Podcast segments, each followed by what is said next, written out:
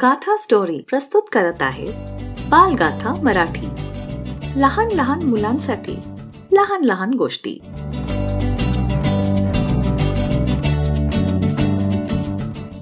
देव आणि उंट.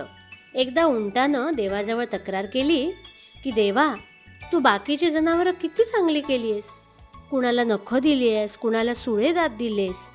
कुणाला शिंग दिली आहेस यामुळं ती जनावरं आपापलं रक्षण करतात. पण मला तेवढं काहीच दिलं नाहीस. मग मी आपलं रक्षण कशाने करावं? बरं तर देवा मला निदान शिंग तरी दे. देवाने सांगितलं की बाबा रे तू चांगला मोठा आहेस. तुला पाहूनच दुसरी जनावरं भिवून पळून जातील. तुला शिंग काय करायची आहेत? देवाने अशी समजूत घातली पण उंट काही आपला हे का सोडीना? अखेर देवाला कंटाळा आला. तरीसुद्धा उंटाची कुरकुर चाललीच होती.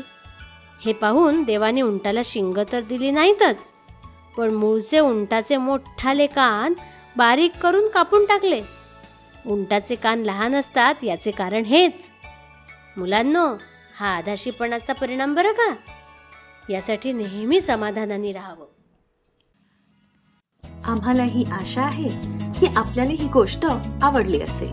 आपण बालगाथाच्या गोष्टींना Apple podcast Google podcast Spotify ह्यासारख्या अनेक साईट्सवरती ऐकू शकता. अधिक माहितीसाठी Gatha story dot com slash podcast ह्या वेबसाईटला भेट द्या. आणि जर आपल्याला बालगाथा मराठी गोष्टी आवडल्या असतील तर आपला रिव्ह्यू किंवा अभिप्राय अवश्य द्या.